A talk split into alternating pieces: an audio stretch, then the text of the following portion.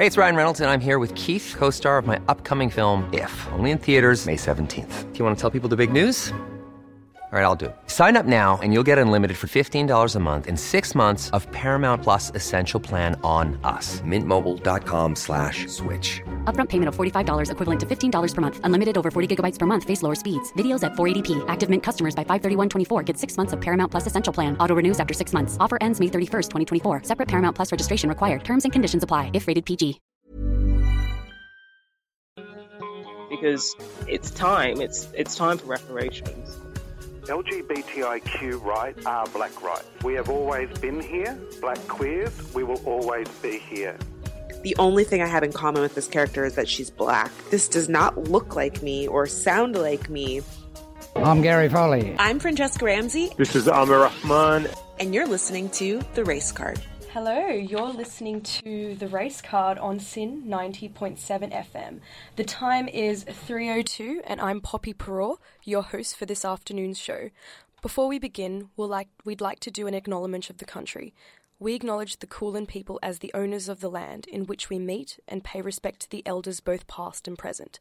This land was never ceded, and the processes of colonization, occupation, incarceration, and genocide that began over two centuries ago continue to this day. You're listening to our one hour show where we chat politics, current affairs, and pop culture with a little bit of a twist, as well as wrapping up the most thought provoking issues in Australia for the week. Today, we look at voluntourism, Soreti Kadir's chapter book, um, Siane, and her challenges as a poet in the creative sphere. My co host for this week is. Ahmed Yusuf, that's uh, that's me. And Um, today we have a special guest. Clare Land. Hi, everyone. She's the author of a new book entitled Decolonizing Solidarity, which talks about how non Indigenous people can create solidarity with our First Nations people. Um, so, what made you write this book, Clare? Well, I, when- as a student activist, I met some amazing Aboriginal people at the University of Melbourne in about 97, 98. And um, that was the moment when I started to understand that I had a relationship with colonialism. I had no engagement with Australia as a colonised place until then. And so the first step for me was um, realizing that I, I had to know what had happened here. And then I started to study as much as I could about that and also get involved with a student group, which was um, educating ourselves and then educating people around us about um, Aboriginal political struggles. And uh, from there, yeah, I just kind of got to uh, got told some of the politics of how to be a supporter within that, um, a, a supporter of Aboriginal struggles, and um, yeah, then it's just been a journey of wanting to know more about that, so I could, you know, be a stronger ally myself. Um, what are some of the messages and themes you try to explore in the book? Well, firstly, it's got quite a lot of it's got a history, some history in it about the history of Aboriginal ha- Aboriginal struggles in the southeast of Australia, which is where the book is based. Um, it's got a history of, um, of solidarity and support action um, to give people the people nowadays a sense of, I guess, our own history as supporters. And um, in terms of the ideas in the book, it's really, I guess, to discuss the dilemmas that come up in the sort of life life cycle of an ally. So, particularly middle class white people, of whom I'm one, um, there'll be a life cycle where um, you might hear an Aboriginal person speak, become incredibly passionate and like upset about the injustice, and really want to do something, um, and then give that a go, and then hit some kind of crisis point where somehow you're getting the message that you're not doing it right, um, and then some people will then feel upset and, and, and withdraw, still really want to be supportive but not know how to do it. And other people will stick with it for years and years and years. And so starting to see that life cycle happening myself and seeing Aboriginal people who'd educated me having to educate people just like me, you know, every single new person they met, they had to do the same thing, um, made me want to um, write something that could be shared with others um, to get some of that background knowledge. Um, I remember meeting you for the first time at a, uh, I guess you you held a workshop at Trades Hall about how non-Indigenous people can show solidarity and social support that isn't necessarily, I guess, centering themselves in Indigenous struggles. Um, and I guess, has this been a, a book you've been wanting to write, I guess, since the beginning of your, um, I guess, your journey along understanding and um, learning about um, Indigenous struggles? Uh, it's something that I, uh, I, I decided to to want to to want to do a PhD on this in about 2005. So that was I'd been involved for about seven years by then, and yeah, that's I did intend to write something that could be shared, so that would be a book or a, a kind of handbook or something.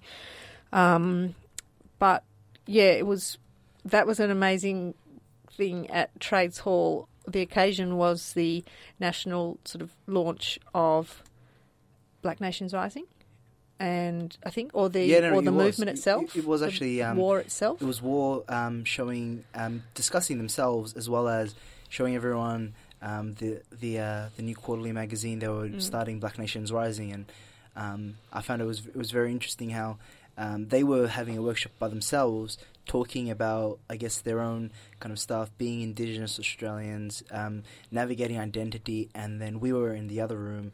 Um, talking about how we can support them, which I found was a very good kind of dichotomy of and, Mhm. and, and kind of um, centering different spaces and, and Mm. how things were uh, were separated but still for, for a given purpose. Mm, yeah, that's right. So, um, and they were just so self conscious with Warriors of the Aboriginal Resistance, very self conscious about wanting, um, you know, allies to to discuss that practice of being an ally in parallel to their their discussions about their own struggle. So, yeah, it's it was. Um, I guess nice an, another question I want to ask is, uh, what are some of the steps you you talk about in your book about decolonizing that solidarity and um, becoming a better ally to Indigenous people um, in a in a very, I guess, anti-Indigenous, anti-Black space and government?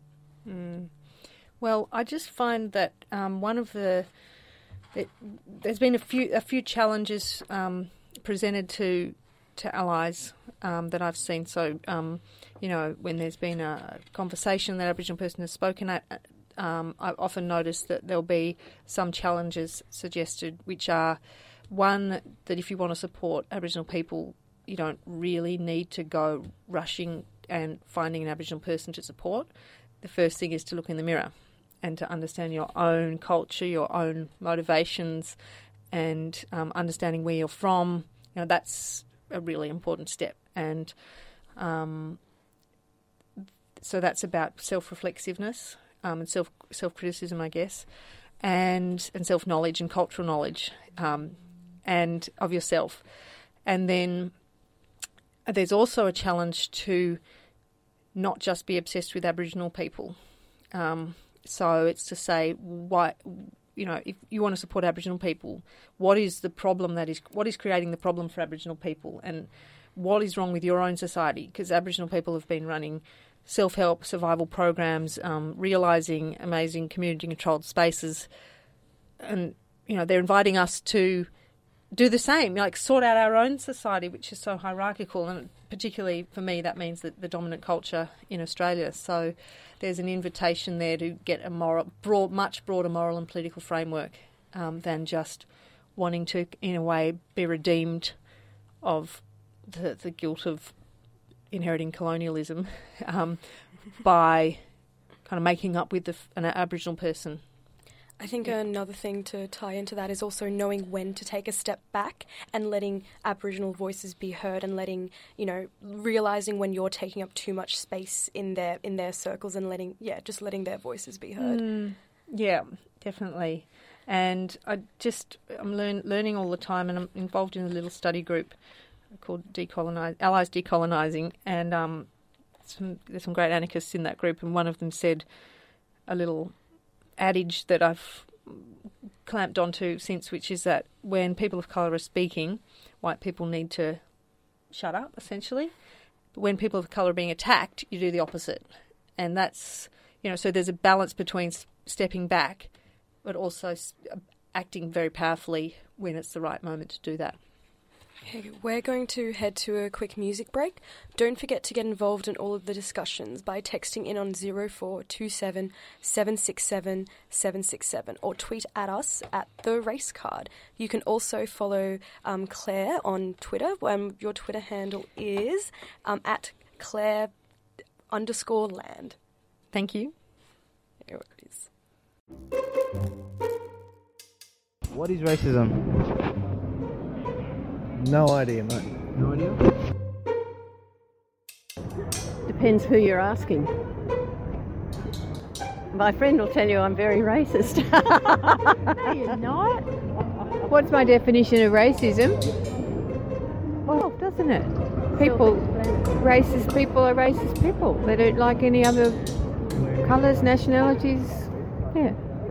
Thank you. What is racism to me? Something stupid. I don't agree with it. Don't like it. Don't think it should exist. What's racism? Um, I don't know. Racial prejudice. What about you? Just ignorance and hate.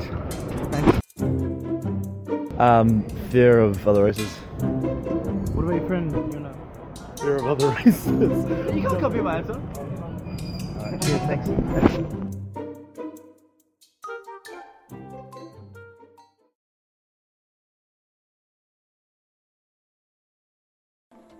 You're listening to SYN 90.7 FM and on and we're on the race card. Remember you can get involved in all of the discussions by texting in on 0427 767 767 or tweet at us at the race card. Now we're going into our segment The Week That Was where we highlight what's happened during the past week. This past week, Soreti Kadir released her new chapter book, Siane, which means longing in Oromo. However, there's a lack of representation in Australia's creative sphere. A few months ago, freelance journalist Aisha Marfor wrote in The Monthly Australia's media has a cultural diversity problem. 28% of Australians were born outside the country, yet a 2013 report put the percentage of editorial staff at the ABC from a non English speaking background at 8.3%. This figure had barely increased in the last six years. We're going to be speaking to Soreti, who's a spoken word artist based in Melbourne, and talk to her about the challenges of writing, performing, and finding a space in a poetry and literary scene that lacks diversity. Hi, Soreti, are you here? Yes, I am. Hello. Hi, thank you so much for coming on air today. Um, no worries. Yeah. Thanks for having me. No worries at all. So I guess um, we'll go with a bit, bit of background. Um, what is your um, book about, firstly? Uh, so Siane is a collection of poetry, um, and there is a real particular theme across, I guess, the poems, but they all do reflect life experience, worldview on a various number of issues, family. Um, so a lot of interpersonal stuff, a lot of, um, I guess, my yeah experiences with identity, with politics, with work, with space, with everything related to being black, African, a woman um, you know, a refugee, a migrant. So a lot of things that have just, I guess, I've experienced throughout my entire life is reflected in the poetry um, that I put in Siane. Um, so, Ruthie, I, I, guess the question I want to ask you is, how have you navigated um, being this, um, I guess, this very white poetry, literary scene, and making your voice heard and finding an audience? Um, I think what really helped me and the way I actually started out in the scene was amongst a very small community of black African poets in Melbourne. Um, and it was within this community that I was able to develop skills in performance and writing as well. Um, and general confidence as well in actually believing in what you're saying and what you're writing and knowing that it's good enough, you know, for a larger audience. Um, so it was amongst that small knit community that I was able to develop I guess, everything that it's taken for myself to be able to present my work in these quite polarizing contexts. Um, so I think that for me, it was definitely um, yeah, having access to people who also were experiencing similar things in the space and in the scene, um, and being able to learn from our, our, our different but similar experiences, um, and also by supporting each other and just creating a community based on love um, has been and being a part of that and then being able to go from that into the general space has been something that has been really valuable to me. I guess my um, I, I um, you've performed recently, and I, and I remember one of your poems, the politics, the politics of your poetry. Could you uh, maybe explain that for us? Yeah, so that poem, The Politics of My Poetry, um, I wrote that poem specifically because uh, after one open mic a couple of months ago, somebody had come up to me and said, you know, I really like your poetry and the way that you perform, but, you know, I just found that your stuff was a little bit too political. Um, and I thought this was pretty absurd considering the fact that every writer or a lot of people who come into these spaces and are writers are going to be writing from their own realities. And the reality is my life is extremely political in the way that I'm viewed and represented and the way that I identify um, is often very political. And it also goes on um, for me in that poem to explain that poetry for me, or my poetry specifically, is not a conversation to always be had. It's my statement as an artist, as a poet, um, and it's not something that I think that in itself adds a protective layer to to being able to, you know, um, I guess survive that type of commentary because it can be quite um, hurtful or um, attacking in a sense. But knowing that I do this for the sake of being able to say what I want the way I want it and being extremely unapologetic in that is what I was trying to illustrate in the poem, yeah, the politics of my poetry. How have you found the reaction to, to your poetry and your chapbook? Because I think you've been performing around 12 to 18 months right now? Yeah, something like that. Um, my poetry generally, like within the Australian space, has been pretty well received. Um, so that's been really, really exciting. And the amount of support um, that I've gotten from my community as well, so the general Black African community in Melbourne and Australia, and also the Oromo community in Australia and um, across the world has been, it's actually blown me away. I didn't really, I didn't really not just expect it, but it just wasn't, I just didn't have that in my, I guess, long-term expectation of the people were going to react. And specifically to the chapbook, um, I think that it's been received quite well. It's only been out for a week, so I can't really say much right now. But um, the way my family have received it has been pretty huge to me. They've the night of the launch was the first time they had ever heard me perform, and the book was the first time they'd ever read any of my work. Um, so that has, that was quite special, and um, generally I found that people have received it really well. I haven't had any heard anything um, negative or or of that sort yet, but um, I think the book illustrates myself in a, in a in a context of many people that haven't seen me before. So being surprised by it is something that I've also had, um, and yeah, really welcomed. I, I, guess what would you say to um, poets, writers, creatives, artists in general, um, who are who are starting off um, in their journey uh, as an artist and, and trying to navigate, I guess, identity in, in, in that sense. And um, as you said, your identity is politicized, so therefore your art is um, going to be political. So how would you? Right. What would you give? What advice would you give them? I think the first thing to establish is: Do you want to be an artist that is um, always trying to navigate the political discourse? Like, do you actually want that? Is that something that brings your work to life? If it is, then remaining adamant in that is the most important thing, and whilst also finding a community that is able to support you in that endeavor is just as important. Um, but I think that it's not the responsibility on every artist of color to always be political. I think it's a choice that you make. And if you don't want to make that choice, you have the right, just like any other artist, write about anything else that you want. Um, but if that is, yeah, that is the, if that is what you want to do with your art, then making sure that you fully understand um, what it is you're talking about and how you relate to it and being completely relentless in in in you know uh, communicating that message, whilst also making sure that you're well supported in that in that endeavor, is 100% the advice that I would give to any artist of color. Uh, how do you deal with the backlash and criticism that you may get from your peers? I mean, when you're a person of colour in any creative sphere, especially in one that lacks diversity, you're always put up for scrutiny. So how do you deal with that? Do you just brush it off, or you know, do you take it on board and sort of try to un- make them understand where you're coming from? Um, I guess it's a little bit of both. I'm not too concerned. I think with trying to make people understand um, where it is that I'm coming from. I think those that want to critically engage with this type of thinking are able to remove themselves from the context of which I'm speaking into. Specifically, when I speak about whiteness and white people, I'm not attacking every single white person and anybody who, you know, is actually about understanding where artists come from or understanding, I guess, the intersectional relationships in struggles or whatever um, are going to be able to see it that way. But for those who take it in a way that is attacking, I'm not. I'm honestly not too concerned about that, and I um, and I'm happy, and I speak to that. I think um, in saying that um, those who like I write for everybody. Everybody can take something away from my work, but when you come across a piece or a piece of writing or a performance that you feel isn't really for you, then it's just not for you, and that's just the end of the story for me. I don't necessarily think it's something that I need to focus on too much because there is a very central reason and pivotal reason as to why I actually write and why I create. All right. Thank you so much for the interview, Soreti. And you can follow Soreti on Twitter as well. And there's more information about her her book there. We're going to head to a quick music break. Don't forget to get involved in all of the discussions by texting in or tweeting us at the race card. I don't know. I don't date white guys, which is really weird. But like, it's just like, it's not necessarily a decision I made. It's just something that just sort of came, and like, I've noticed a pattern, I guess.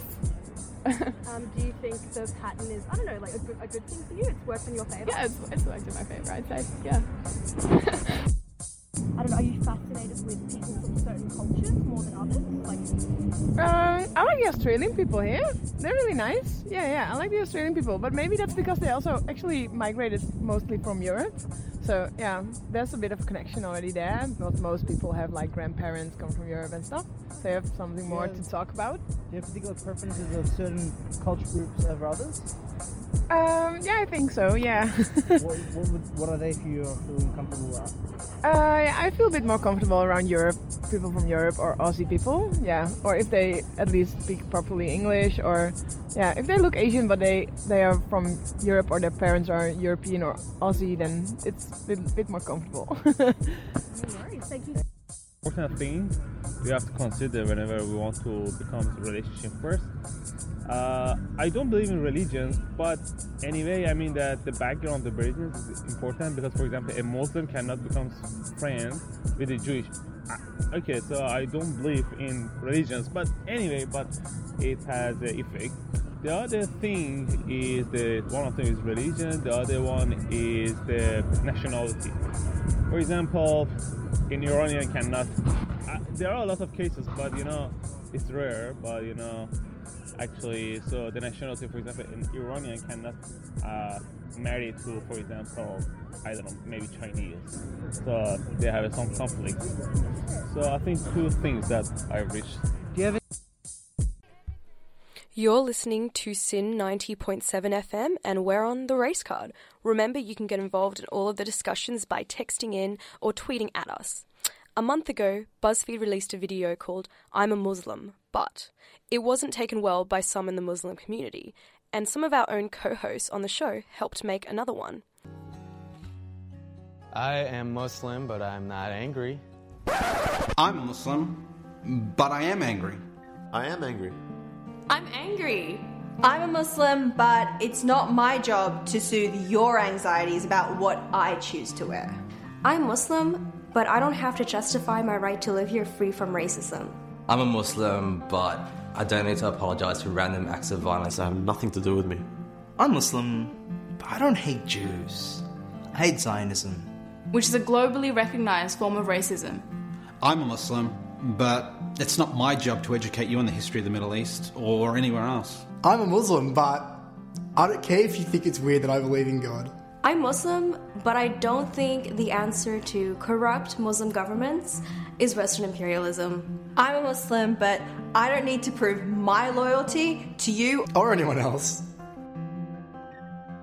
I'm a Muslim, and I wish the drones and bombs would stop in Somalia, Afghanistan, Syria, Yemen, Algeria, Iraq, Palestine. Kashmir, Pakistan, Chechnya, Libya. I'm Muslim, and I'm living on land that was stolen from indigenous people. I'm a Muslim, and I wish our leaders would stop refusing refugees from the countries they bomb. I'm a Muslim, and I believe undocumented people have a right to dignity and compassion. I'm a Muslim, and I'm sick of my community being harassed by security agencies. I'm Muslim, and I know when I read racist articles in the news, I know it's going to lead to real violence against Muslims on the street, particularly women. I'm Muslim, and my faith tells me to stand up for myself and others. I'm a Muslim and my religion teaches me about the dangers of extreme wealth. I'm a Muslim and my religion teaches me that people deserve fair wages. I'm Muslim, and I don't think it's acceptable to publish racist satire about my faith. I'm a Muslim, and I think it's hard to make complex arguments about race, history, faith, and culture in condensed YouTube videos. I'm a Muslim, but I don't think acting white will solve my problems with racism. Um, so there was a bit of a hiccup there. I forgot to introduce the video, but we'll, you just played it there. So we have one of the contributors to the video on the line now, Magan Magan. Your line at the very end, I don't think acting white will stop racism, has been circulating around. Why did you decide to help make the video? Um, firstly, thanks for having me. No Um, worries. yeah, I well, I felt very much that the the the, the take on the video that was, you know, um, constructed by Amir Rahman. I felt very much that it was it was an appropriate response to um, a kind of um, expectation that Muslims should be or should like respond to the current political climate. Um, I don't know if it makes sense, but I just felt like it was a, a an important response to what the dominant culture expects of Muslims to be or to kind of present themselves. So I guess you're saying um, you did the video. I also did the video as well uh, because you felt. Why would why do Hey, it's Ryan Reynolds, and I'm here with Keith, co star of my upcoming film, If, only in theaters, May 17th. Do you want to tell people the big news? All right, I'll do it. Sign up now and you'll get unlimited for $15 a month in six months of Paramount Plus Essential Plan on us. Mintmobile.com slash switch. Upfront payment of $45 equivalent to $15 per month. Unlimited over 40 gigabytes per month. Face lower speeds. Videos at 480p. Active Mint customers by 531.24 get six months of Paramount Plus Essential Plan. Auto renews after six months. Offer ends May 31st, 2024. Separate Paramount Plus registration required. Terms and conditions apply if rated PG. do Muslims have to say, I'm a Muslim, but I'm not a terrorist? I'm a Muslim and I like to smile. Um, shouldn't they Yeah. be every? eh, Shouldn't those be expectations of every everyone? Why do Muslims always have to uh, come back and say, "I'm sorry for, for this"? I have to explain my actions of the actions of many um, that have nothing to do with me. I think that's one of your uh, one of your lines. Um, So yeah, was are those some of the reasons why you decided to, to do the video? Yes, yes, and and you know the the idea that I have to, or as a Muslim, that I have to kind of show thing like simple things. that I think that I things that I think is quite simple and ordinary, but because I'm Muslim, it can be seen as extraordinary or like like something. I remember one of the one of the um, people in the other video said, you know, I'm a Muslim, and this is like a, a general thing that I find with um, people, uh, Muslims in the media, or the kind of the kind of Muslims that uh, the dominant culture wants to um, kind of parade are like Muslims who will take on, you know, I, who will say, for example, you know, I'm a I'm I'm Muslim, but I'm but I'm happy. Like that idea for me is really strange. Um, you know, being exceptional because you're a nice Muslim, and and you know, um, just just falling into these kinds of binaries, or or just not being allowed to just be average, or just you know, just is. So I guess what you're saying is um, Muslims always expected, say for example, just being a regular person isn't isn't enough. You have to um, always over over um, explain yourself, um, and and in that video, the sense of saying I'm a Muslim and I'm not angry, as if the expectation is I'm always angry. Yes, yes. Or being exceptional for not being angry, or being exceptional for for doing things like I don't know, uh, as simple as smiling. You know, as simple as, oh, I, you know, I don't litter, therefore I'm an exceptional Muslim. I'm not like the other Muslims.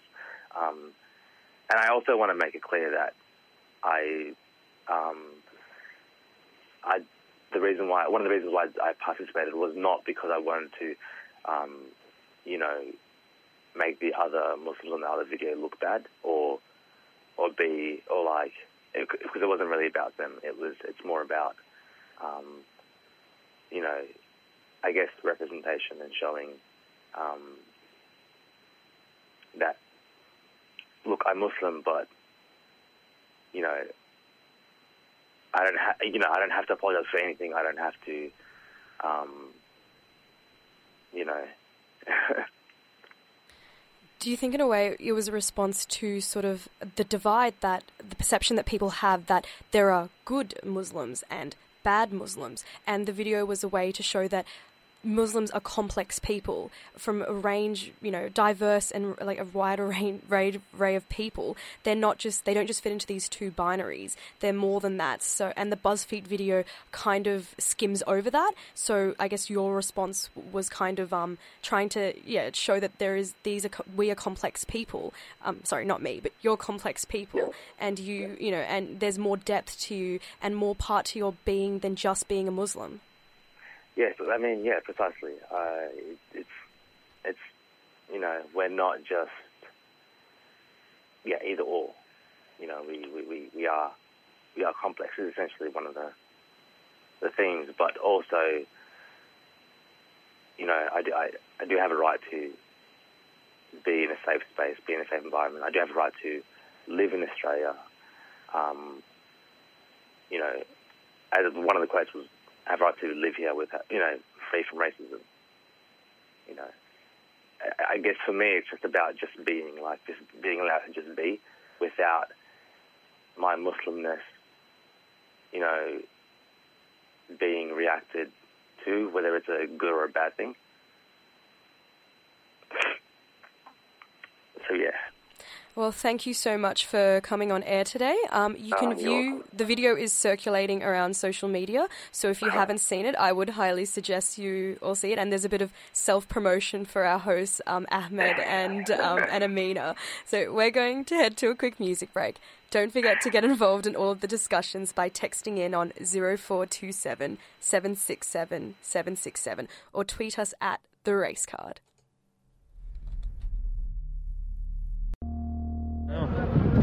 Do you um, have you heard of the term white privilege?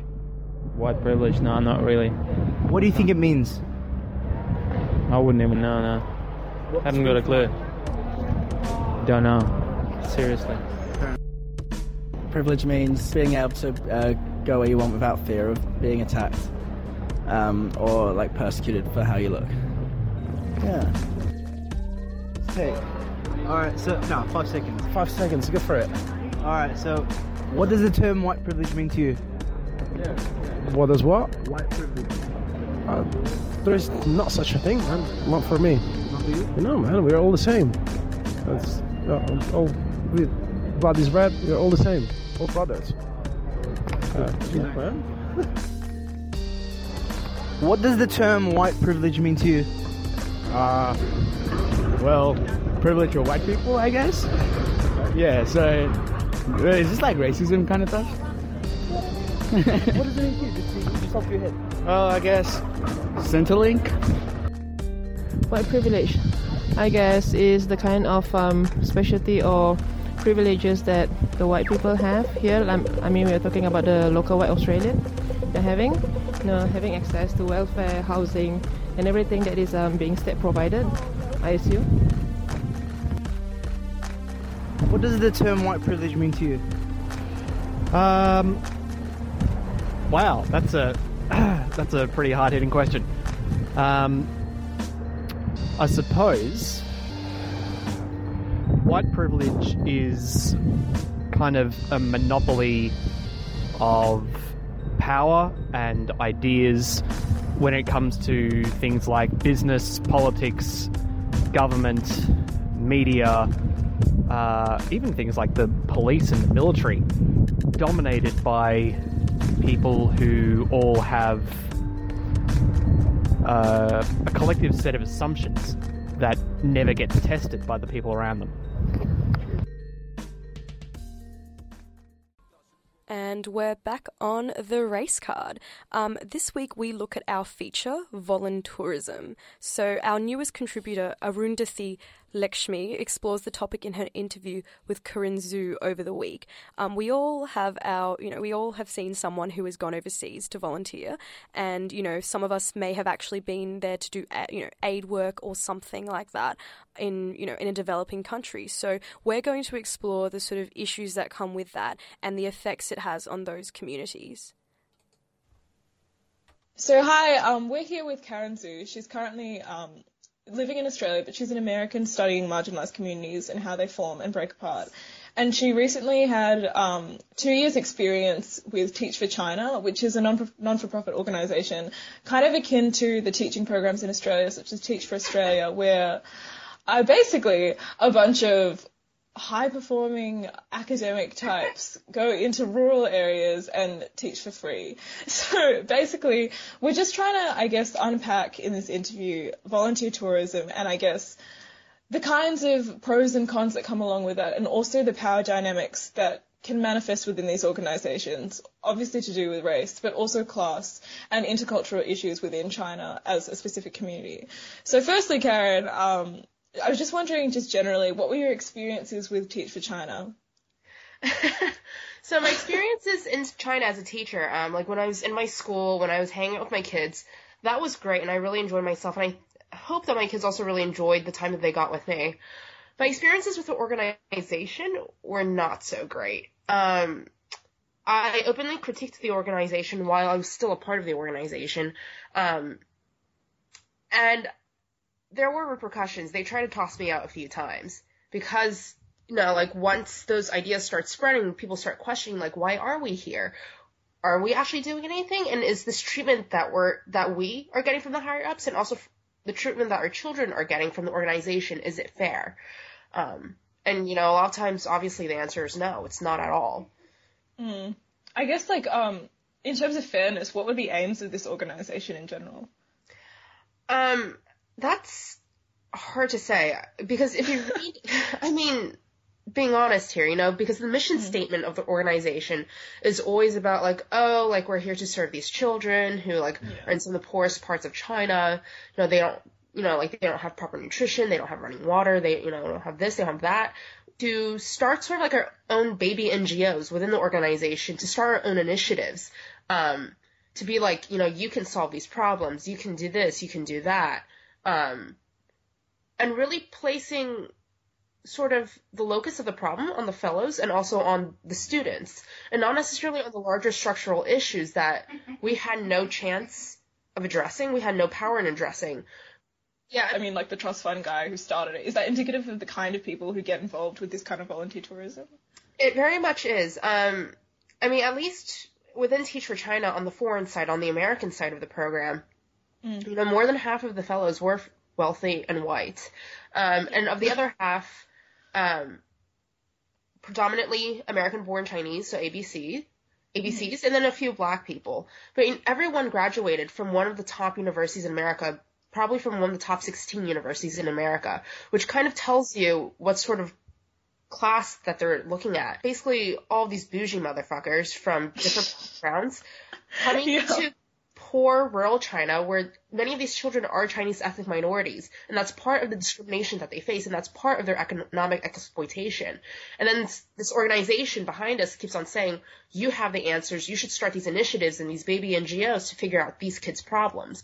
And like, I guess not much happens because the like skill difference between like, you know, newly new graduates from these like Ivy League schools and actual teachers on the ground is just like too big a gulf. None of us on the foreign side, and basically none of the people on the Chinese fellow side spoke the language that was actually being spoken in the classrooms, which was not Mandarin. It was not Mandarin. It was the local language. Um, and then in addition to that, you know, like no one came from teaching programs. No one came from an actual teaching background. Um, Whereas, you know, you have top local teachers who have been teaching for 10, 20 years and who know the sort of state exams and whatnot through and through. They also know these children through and through and the cultural context through and through. But, you know, like the money that was, that Teach for China would raise millions every year in order to support the program. Um, and you know, like, there were so many ways that the money could have been spent that could have actually helped these children's lives. Like, for example, bulking up the pay of local teachers so that way they would stay in the poor, like more rural areas instead of flocking to the rich city schools. Um, or, you know, providing the funds for basic programs that would address the children's nutritional needs. Um, and, and like their sort of transportation needs. It's like economically with all the millions of dollars funneling in, I guess from America mostly, and I guess maybe from rich Chinese. Um, like where did the money go? Was it mostly just to like subsidize the costs of like I guess fellows who were living there, or was it mostly just advertising? But most of the money supporting fellows went to foreign fellows because things like covering our airfares um, to and from America, um, things like getting our visas, which were very very expensive. I mean, I guess that's the tourism ac- aspect in there. Yeah. Um, and then on the foreign side, at least one third of the cohort dropped out. On the Chinese side, I think the retention was a bit better, but not by much, because I think over time people were eventually realize, like, oh, I actually can't do anything to help these kids. If anything, my presence might be actually making things worse. Um, and that my presence is part of this larger system where, you know, the people who do have power, you know, first, like, to give sort of a recap of nonprofit industrial, co- ca- non-profit industrial uh, complex, you know, it starts with how wealthy capitalists steal wages to make profits, and then the, this money is diverted out of public funds and taxes and into tax sheltered foundations. So like Teach for China or Teach for America and whatnot. Um, and then sort of an offshoot of, an offshoot of that is that they then control dissent through the grant making processes because you have to write grants and the people on the ground have to write grants, have to try to get money somehow. Um, and then that in return makes money. There's a payout. There's a benefit to the system. Um, so Teach for China was very much a part of that. Um, yeah. I mean, I guess what was the relationship between Teach for China, the Chinese government, and also the rural schools? Like, was there a positive relationship, or was it just manifestly negative? it was one of those things where I think um, Teach for China looks very good and sounds very good on paper, but um, Teach for China has served many, many regions in China, and I think there's only been one region that has consistently asked for Teach for China back. Um, all the other regions, it was after a few years, we stopped getting the visas, they started kicking us out. Oh um, wow.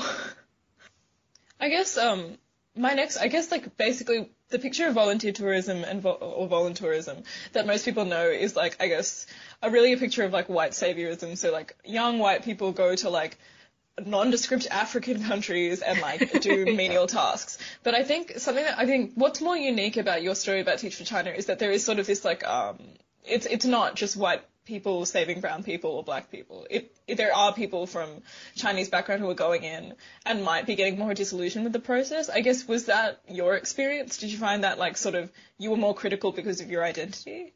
A lot of the Chinese fellows found my critiques very surprising, and many of them yeah. did not agree with my critiques because. I do come from marginalized background from within America. Um. Whereas, you know, the Chinese fellows were at the top of the social pyramid within China. Um, mm personally for me, one of the things that surprised me about the experience was how much bitterness I started feeling towards mm. wealthy Chinese people. Um, not just those within my own program, but the tourists that I would see in the region, um, and how they would oh. sort of treat the children and they would treat just the locals and the local, um, the local culture as products and as products to be consumed. That is really interesting to see. I mean, I guess how it does function differently domestically, I guess. And I, I think that's probably the same experience that a lot of people have even within like Teach for Australia, which is a very similar program here. hmm It's like it's a form of cultural imperialism. Um, oh yeah. To put it frankly, um, and it, I yeah, it's just really disheartening to see. That's like that's all I can say because yeah. monkey see, monkey do. At the end of the day, it's the same it's the same few groups of people within societies, between societies that continue to get screwed over. Oh yeah. I mean, I guess finally to finish up, what advice would you give to anyone who wanted to get involved with this sort of work? I mean, would it just be a flat out don't get involved, or is there like is there potential to be critical within these organizations to change them? There is not potential to be critical within these organizations to change them. I can flat out say that um, because I tried. Um, and they are very good at shutting you down. They are very good at trying to scare people into silence. Um, Mm-hmm. So just don't do it. With this, I do have to note, I've had so many conversations with people like asking me, being like, hey, Karen, like, I'm thinking of doing Teach for China or doing something similar to Teach for China. Uh, like, what would be your advice? You know, et cetera, et cetera. And the only way that I've found that you can really um, dissuade people with fair regularity is to tell them that this will impact your future career and not in good ways and not in ways you think. I guess finally, did you find that? I mean, like, did you find? Do you find like at least your experience in being critical has allowed you to like send out a message about these kinds of organizations in like a positive and meaningful way to divert, um, I guess, productivity and like resources into the right directions? For me, uh, no. Sort of trying to counterbalance the effects of these programs, it is really hard because so many people just want to feel like they're doing something good. Um, and that's part of, you know, like the whole system of how things work with the sort of von, volunteerism. Is that what's called? Volunteerism, yeah. With this volunteerism. Um, and um, it's important that these conversations keep happening and that like the scope of these conversations continue to widen so that so that way more mainstream publications pick up on these conversations so that more people are including these conversations because I think that's the only way for these the awareness to spread more and more because these NGOs come out and be like, hey, yeah, so uh, what we did wasn't really super effective. That's never going to happen. You know, like Teach for China, or not Teach for China, but Teach for America has spent literally millions upon millions upon millions of dollars into their marketing, into their so-called research divisions to prove that they're an effective organization. And that was our newest contributor, Arundhati, with her interview with Karen Zhu on voluntourism. So please tweet at us what your views on voluntourism are. So I guess um, Clare and Ahmed in the studio, what I don't know, what can we first say about voluntourism? I think the concept of it is, it, you know, it's not that you can't go overseas and aid these communities. It's not that you can't do that. It just you have to realize the implications that you that you have, and there is a power structure of a Western person going over going overseas trying to sort of save a community. And also, why are you going over? Like, um, do you have any cultural ties to this place? Do you understand the certain like hierarchy um, that you'll create when you get there?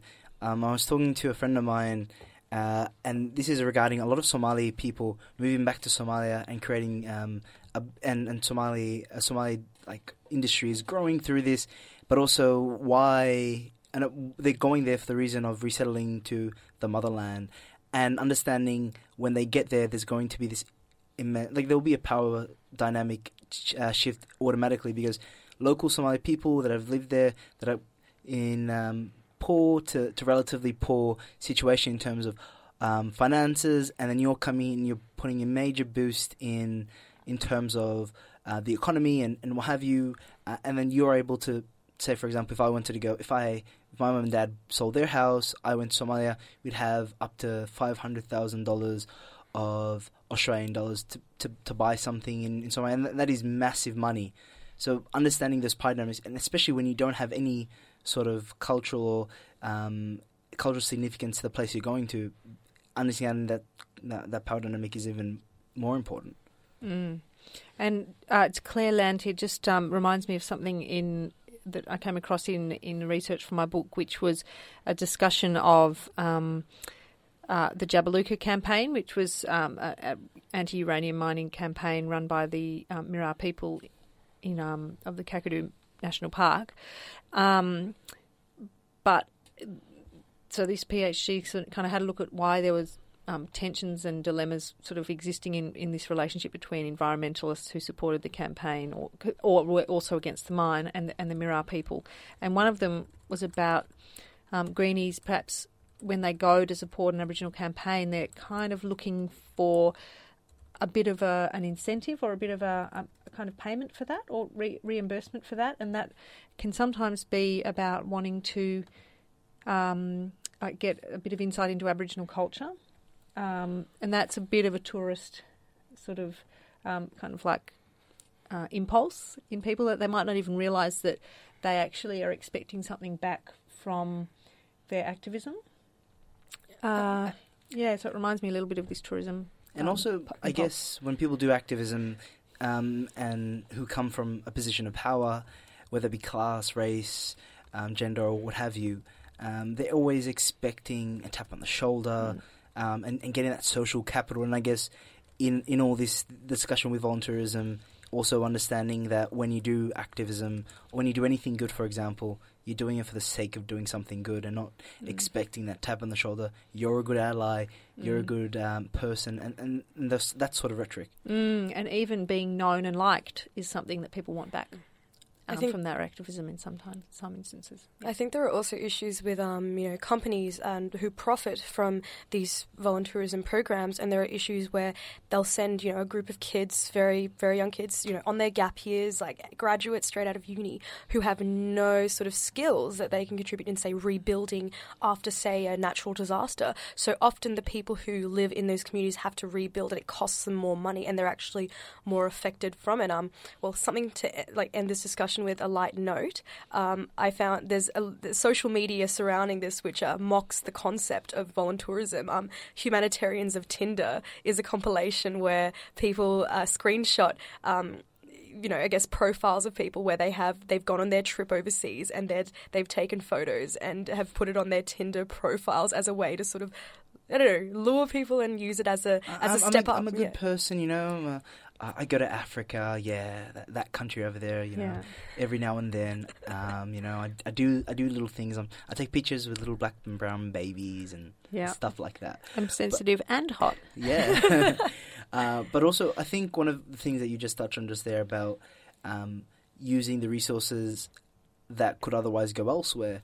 And Arundhati um, and, and, and Karen Zhu talked about this in on in the interview about um, local Chinese um, teachers not getting an opportunity because of um, um, that specific um, NGO going into China, going to regions in China who don't actually know the language, which isn't Mandarin, which is an, a local language in that part of China, and not knowing the cultural context or not knowing um, the the social or political situation these children are in, and and taking space that could otherwise go elsewhere.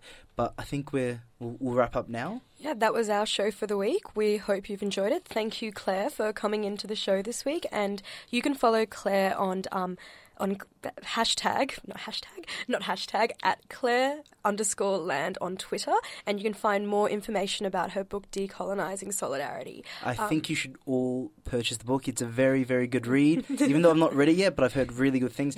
If you've got people like Gary Foley, um, Robbie Thorpe, and other really, really amazing Indigenous activists um, contributing to a book, um, it's going to be a very good read.